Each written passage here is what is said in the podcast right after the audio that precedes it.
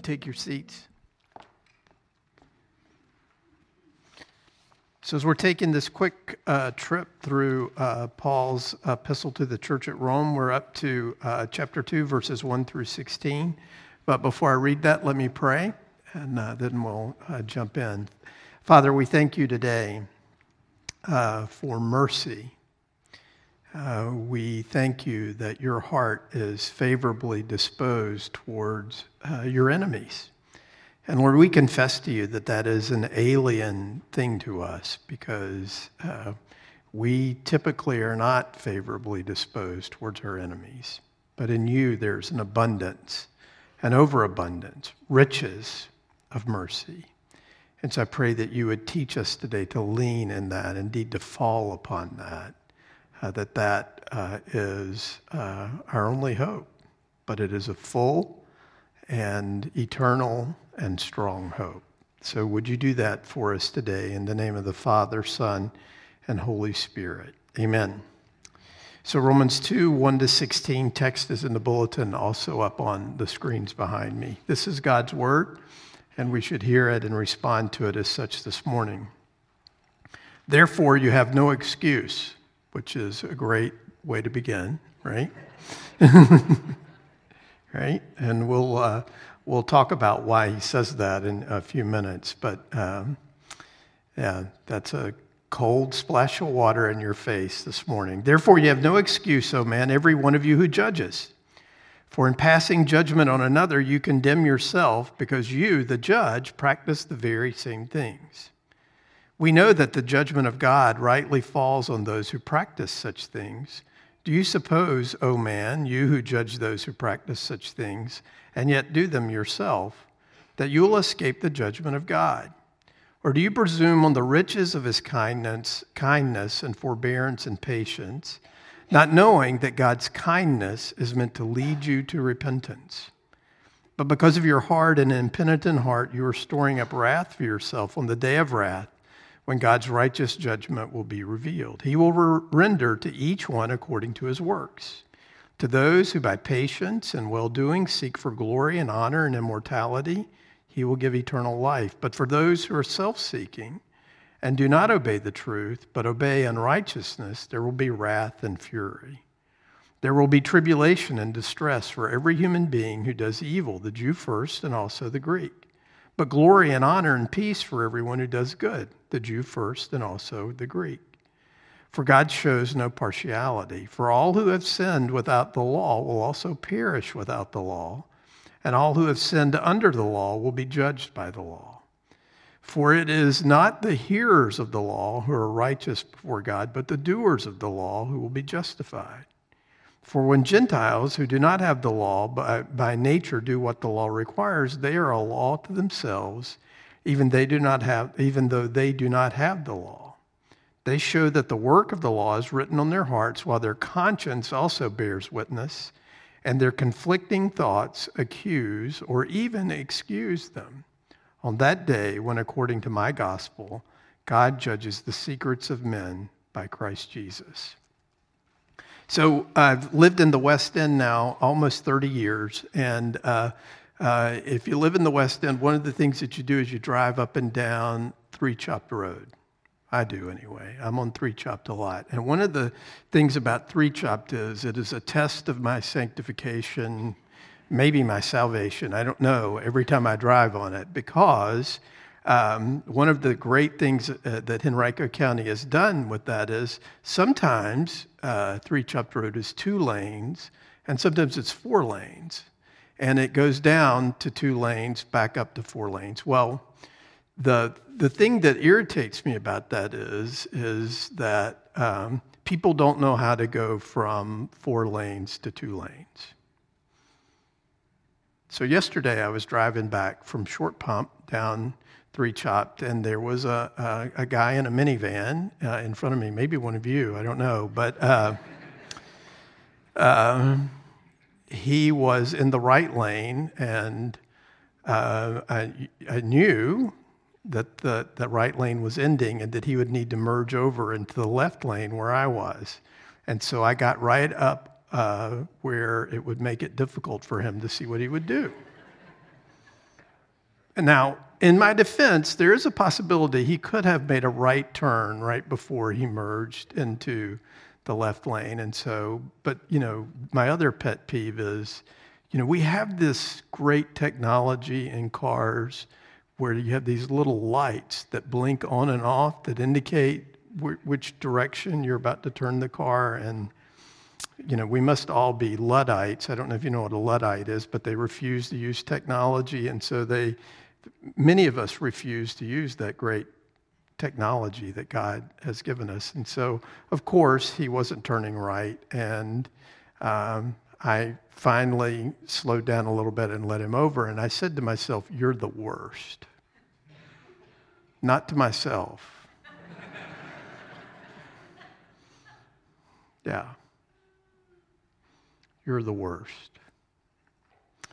So, as, as, as we think about that and as we look at this text, you know, one of the things that we tend to think about when, if you're familiar at all with the book of Romans, is we, we read those great verses there in Romans 1 16 and 17, you know, that the gospel is the power of God for salvation, that Paul is not ashamed of it, and that it is the heartbeat, the passion of his life and yet, in the midst of this, he goes on for three chapters, three long chapters, three, frankly, kind of overbearing chapters on human depravity.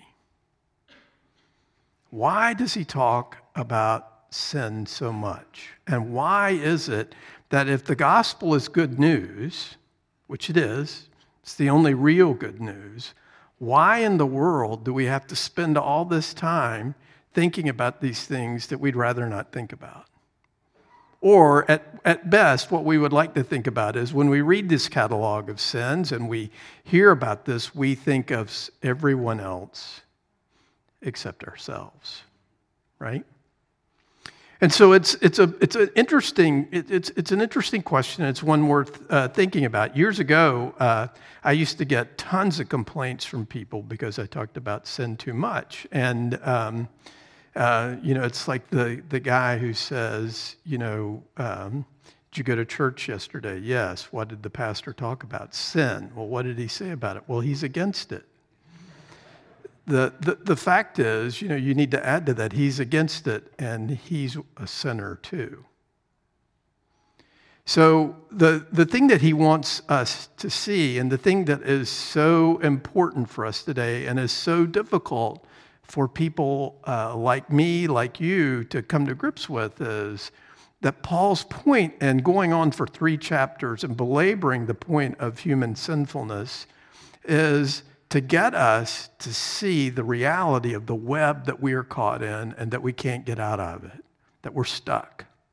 And that there is no human device, no human thought, no human means whereby we can extricate ourselves from sin, but not only from that, but, but, but the effects of sin and the fact that it uh, uh affects every single part of us. Now, let's be clear, we're not as bad as we could be. Uh, uh, but if, if that's your comfort today, I'm not as bad as these people, or I'm not as bad as I could be, you're in the right place. Because that is kind of one of our defaults that we go to whenever we're confronted uh, uh with, with this. And so, what Paul's getting at here is, as he wants to leave us all without any uh, shred, any shred of self righteousness, any shred of righteousness that we find in ourselves that is outside of the work of Christ for us and in us. And so it's, it's important for us to come to grips with this because the gospel will not be good news with you unless, uh, and good news to you unless you first come to grips with the fact of the bad news about human sin.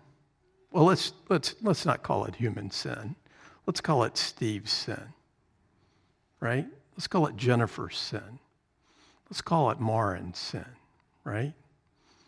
Because that's, that's, that's really what it, what, it, what it boils down to, right? So, so what he's getting at here in this text, uh, he's, he wants us to see that, uh, uh, that this is a universal thing and that none of us, uh, if left to our own devices, can deal with this thing that is killing us, right? And so you may be thinking here, you know, that's why he begins here with there's, uh, therefore, you know, you, you have no excuse. Because uh, uh, what, what he wants us to, to come to grips with is that not only are we stuck, but he's gone on to say there in, in Romans chapter 1 the fact is that there's enough evidence for who God is and who we are as his creatures to leave us all without any excuse. And so, uh, as you look at this, you may be thinking, well, wait, is that, that, I have some excuses.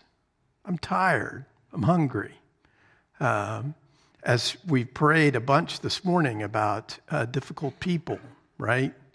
Uh, difficult people, difficult relationships are messengers of mercy to us in the sense that what they teach us and what they tell us is um, that uh, before God, we're all at best difficult relationships and difficult people, right? So, um, so it's good for us to, to look at this and to kind of put ourselves in the camp of seeing uh, that we agree with Paul that left to our own devices, we have no, no hope of righteousness at all. And so, a good question for you to ask would be Do you get to the end of the day and honestly think that I have not treated or thought of anyone else as not worthy of love? Right? Uh, in all of your interactions and all of the things that you do with, with folks, can you say, when you put your head down on the pillow at night, I have loved everybody as myself? I've loved them the way God loves me, right? So the fact is that we are Christians and that we say that God is love and that uh, the founder of our faith, one of the things that he said is, is that we love our enemies. Uh, the, the fact of the matter is, none of us, uh, all of us, uh, are in some way, shape, or form hypocrites in the fact that we say that what we believe and what we do are uh, often uh, at odds with one another. Next slide. So uh, we will uh, be quick to make excuses for our sins while we are quick to condemn others, right? Um, because what Paul has just said here, and this is a, you know, he's trapping us by his logic, because he ends chapter one with these words Furthermore, just as they did not think it worthwhile to retain the knowledge of God, so God gave them over to a depraved mind, so that they do what ought not to be done. They've become filled with every kind of wickedness, evil, greed, and depravity. They're full of envy, murder, strife, deceit, and malice. They're gossips, slanderers, God haters, insolent, arrogant, and boastful. They invent ways of doing evil. They disobey their parents. They have no understanding, no fidelity, no love, no mercy. And so he ends chapter one with that, and then he goes straight into chapter two with, Therefore, you have no excuse, O man, every one of you who judges, because he knows that when he gives this catalog of sin, that the human tendency in that is not to say, I am the man, that's me you're describing there, but to immediately begin to think about others, right? So, what are we to do, and what, are, what, is, what is Paul's argument here? What is it that he wants us to come to grips with? Well, the first thing is he wants us to think about two true things about God's character. Now, the Bible is very clear that, that God is love, right? Uh, and that the essential characteristic, the overwhelming characteristic of God, uh, is his love. God's love is manifest to us primarily in two ways. One is by his justice, and the other is in his kindness. Now, we, it probably makes sense to you to understand love as being connected to kindness. But the fact is, uh, God's love is also manifest to us in his justice because God is rightly angered because he loves uh, I mean, he loves us. He loves all that he has made. He is justly angered at that which thwarts the purpose for which we were made. If I have a child who is uh, an outrageous alcoholic, and I'm not angry because of this sin and because of this issue in his life, then you can't say that I love them. Or, or we might look at the, the, the, the in, in, in, this, in, in the same way uh, that we have do we love others and are we uh, uh, engaged with what the Bible describes as other love if we have no concern for justice on the behalf of others, right? So both of those things are true. And both of those, these, the fact that God is just and that he is kind, spring from the fact that he is love. So whenever God judges sin, he is not unjust. He shows no partiality. Uh, he holds the standard and he judges all sin, and he judges it rightly, and he judges it fairly. But God is also kind. In fact, Paul says he has riches of kindness, he has an abundance of kindness. That in the character of God, and these things aren't opposed to one another, but actually work together and are fully integrated in Him in ways that I don't think that it's ever fully integrated in us. Paul says here that God's riches of kindness is shown to us in his forbearance and in the fact that he is patient with us uh, in the way in which uh, he, he deals with us because he could, you know, judge sin immediately in all times and all places. And if he did that, we wouldn't exist. We, we wouldn't be able uh, to stand. Um, and so it's important for us, and Paul is making this argument here, that for us to fully come to grips with the joy of the gospel, the joy of sins forgiven, and the joy of righteousness that comes to us from outside of ourselves, we must first come to grips with the fact uh, that we are undeserving of that, and that it is simply the kindness of God that makes uh, us uh, hear the gospel, believe the gospel, and finally uh, uh, rest on these things. Because if we don't come to grips with our need and our sin, then the cross really becomes meaningless to us. We rob the cross, the atoning sacrifice of Jesus Christ, of its power if we don't see in the cross God's justice, that He's judging our sin in Jesus, and secondly, that we don't see that we get that not because we deserve it, but out of the kindness and the mercy of God.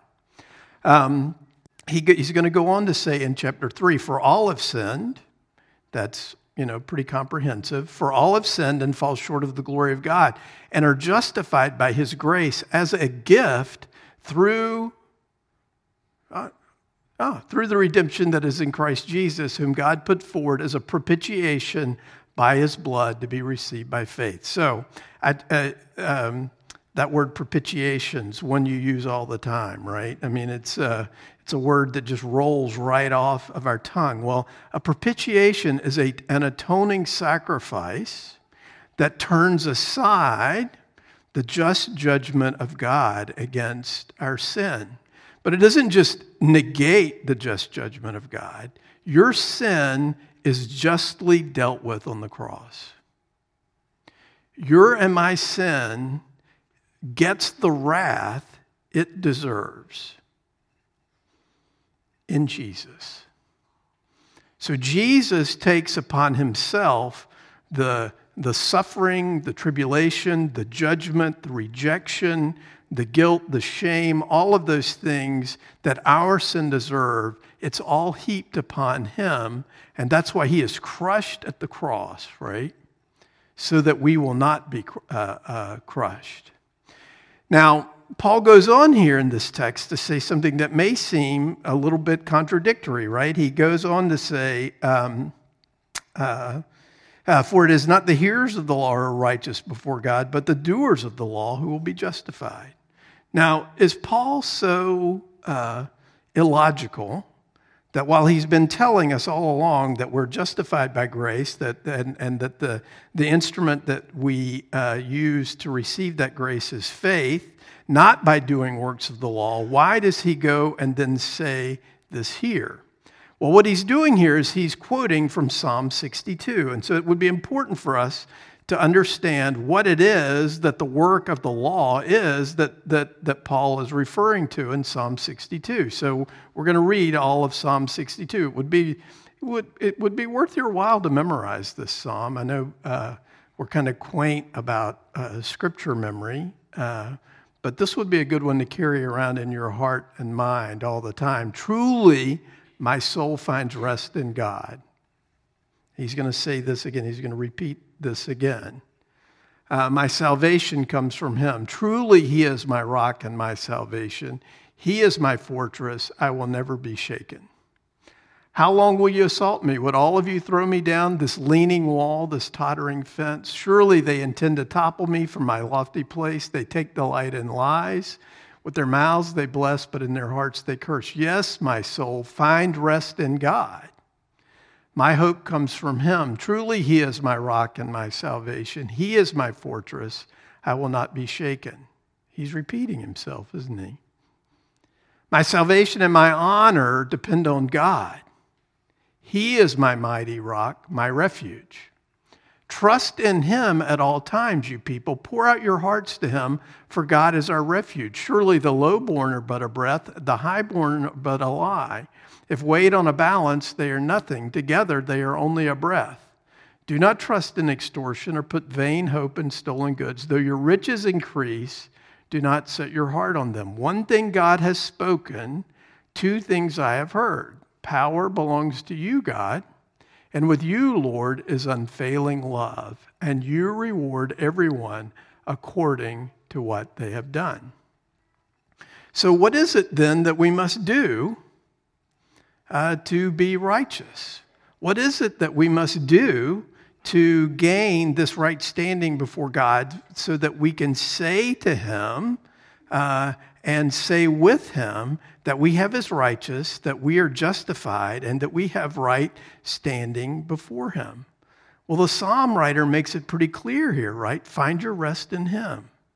When, when God made the world, right? He did it in six days, and on the seventh day, he rested, right?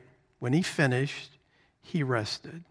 When Jesus put himself forward as the atoning sacrifice for our sins, as the propitiation uh, for our sins, he said, It is finished, so that you and I could rest. You see, what, what what we do is we fall upon the grace and the goodness and the work of God. We don't use anything else as a crutch or a cane or a walking stick to hold us up. Because the boldness that we've already sung about, the, the confidence that we have standing before God and His justice, is, has nothing to do with anything that we have done. Rather, it rests. The primary activity that you and I, busy people, active people, the primary activity of faith is passive. It is resting upon the work of Christ. So the, the, why is that so key for us? Because the tendency that we have and that Paul has been repeatedly pointing out to us is, is that we carry around in our hearts and our lives this kind of scale where we look about us and when we are confronted by our sin and our shortcoming, what we tend to do is look at others because you can always find somebody who's worse than you or at least somebody you think is worse than you and you can take from that, well, at least I'm not like them, so I'm stacking up pretty good. You know, it's like, um, it's like the class ranking system, right? You know, you look around and you think, who's ahead of me? Who's the valedictorian? Who's, you know, that sort of thing. I, I uh, uh, years ago, uh, at one of the schools we were involved in, there were two seniors, only two. And I thought, oh, that's terrible. you know, wonder what their relationship is like, right? Who's who's going to be the valedictorian? Well, at least you could say you're the salutatorian, right? You know, it, I can't, you know, I was second in my graduating class. Well, how many people were there? You know, so uh, uh, so often, uh, so so what we do with that is we carry around in our heads this kind of sliding scale, and God's not having it because He doesn't have a sliding scale. He has one scale: perfect, heartfelt obedience, perfect integration between heart and hand all the time, 24 7, without stop, right? And so, so, the, so, so the fact is, what Paul wants us to do and what is so important for us today is to come to grips with that. Now, now why is it that uh, this is the only way? Why is it that this is the uh, God's, when He looks at us, he sees that what's absolutely essential for us is a, a, falling, a surrender to the reality of what it is He has done for us in Christ. And part of that surrender is coming to the end of ourselves, seeing that left to our own devices, we are found wanting, and that our only hope is in Christ. Well, why is that? Well, uh, because the, the truth of the matter is, since uh, Genesis chapter 3, human beings have been on a hunt, have been on a search to find some way where we can argue with God to say, but I have this. And what God is saying to us, you have nothing, but I have everything you will ever need in abundance. Fall on me. Trust me. Now, why is this so important for us? Well, it's important for us because God loves you. Yeah, He loves you. And His heart for you and I is to live lives of freedom and joy. Because you and I will never experience the freedom for which we were created or the joy for which we were created until we have our uh, hands, our fingers pried off of our sense of our own self righteousness and embrace fully the righteousness that is ours in Christ. Paul asks the question to the church at Galatia, which is a great diagnostic question for us, and it's this what has happened to all your joy?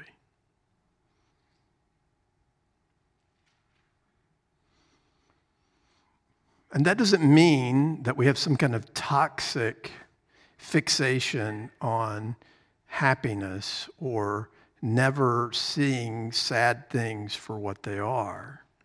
But it sees those things from the standpoint and the hope that we have uh, in this righteousness, this work that has been done for us.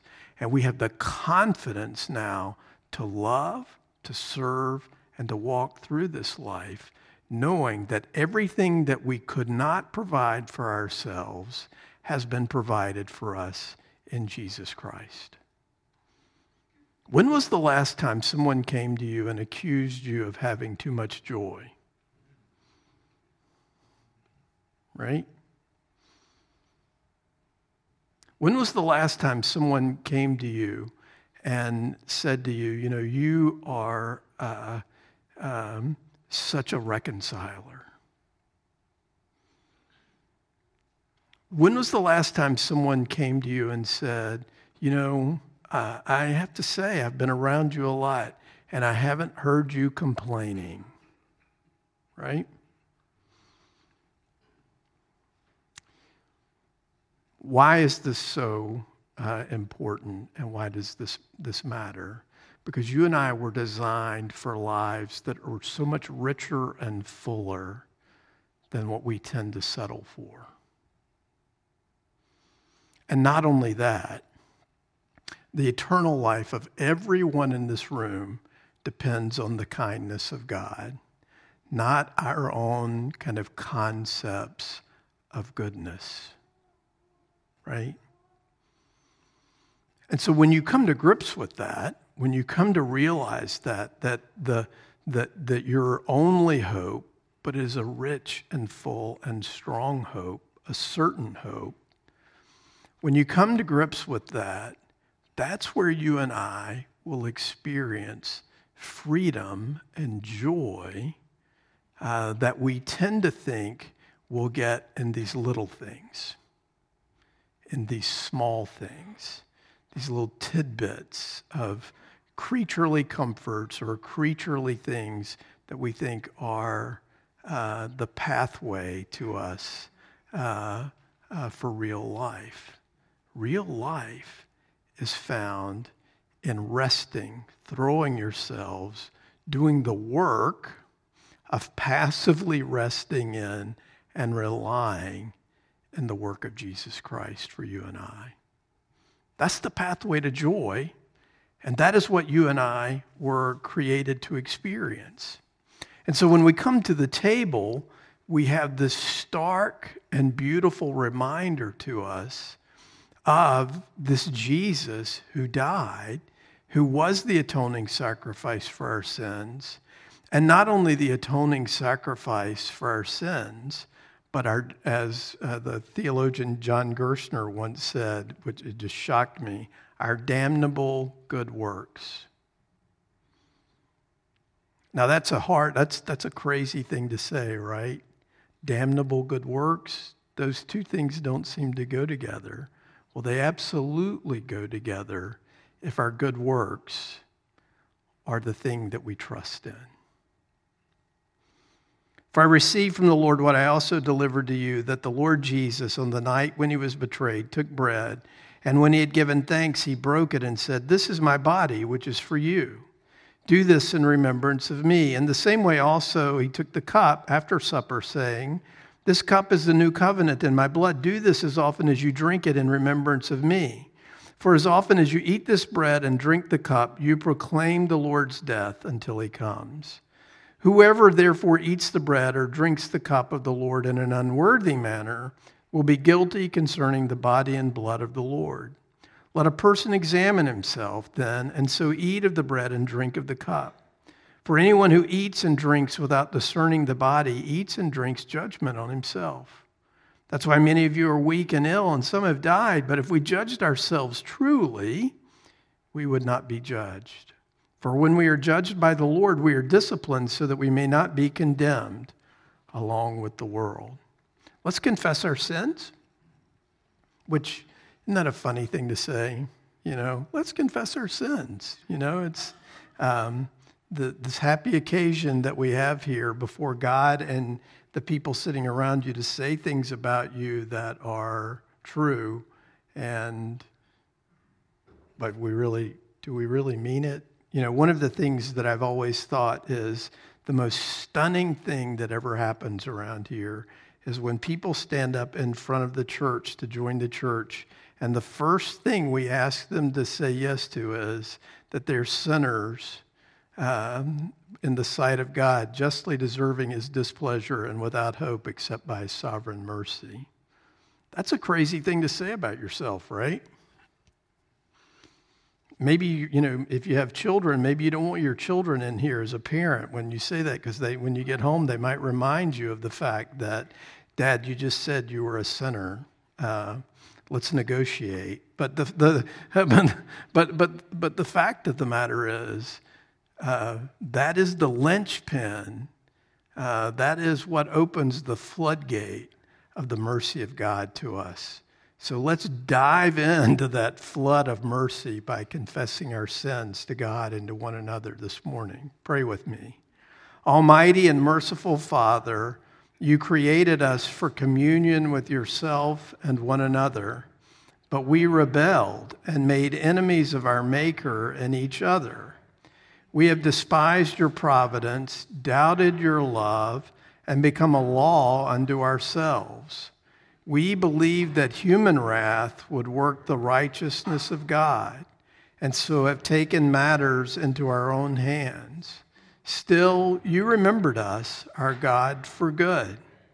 In your tender mercy, you gave your only Son, Jesus Christ, to suffer death upon the cross for our redemption.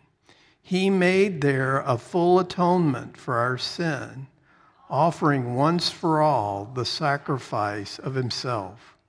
We thank you that your mercy is higher than the heavens, wider than our wanderings, and deeper than all of our sins. Grant us repentance and faith in Jesus Christ, that we may desire what is good and gladly live in union with him. Amen.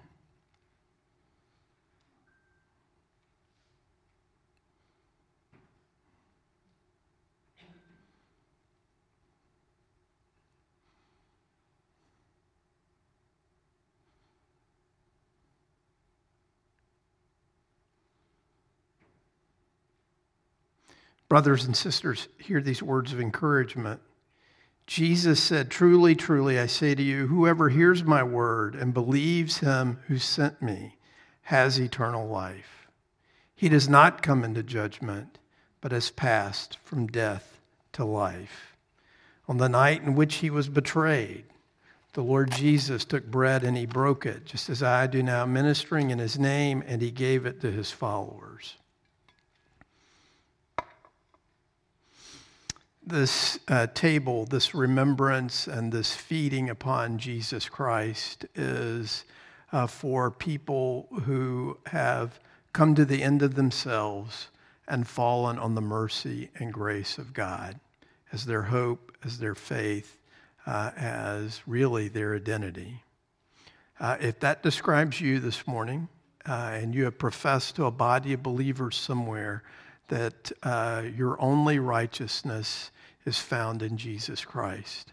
Uh, then he welcomes you again to this table to be reminded and to take hold in your hands the evidence of your righteousness, the evidence of the atoning sacrifice, the evidence that the wrath of God that your and my sin rightly deserves has been poured out upon Jesus Christ. And so that now you have a seat at his table. Uh, as the elders come down front uh, this morning to assist me, let me remind you that the outer ring is wine, the inner rings are grape juice. Underneath each cup is a uh, gluten free uh, wafer. If you're unable to come down front, raise your hand and we'll see to it uh, that you uh, get served. Once everyone has been served, Uh, we will eat and drink together.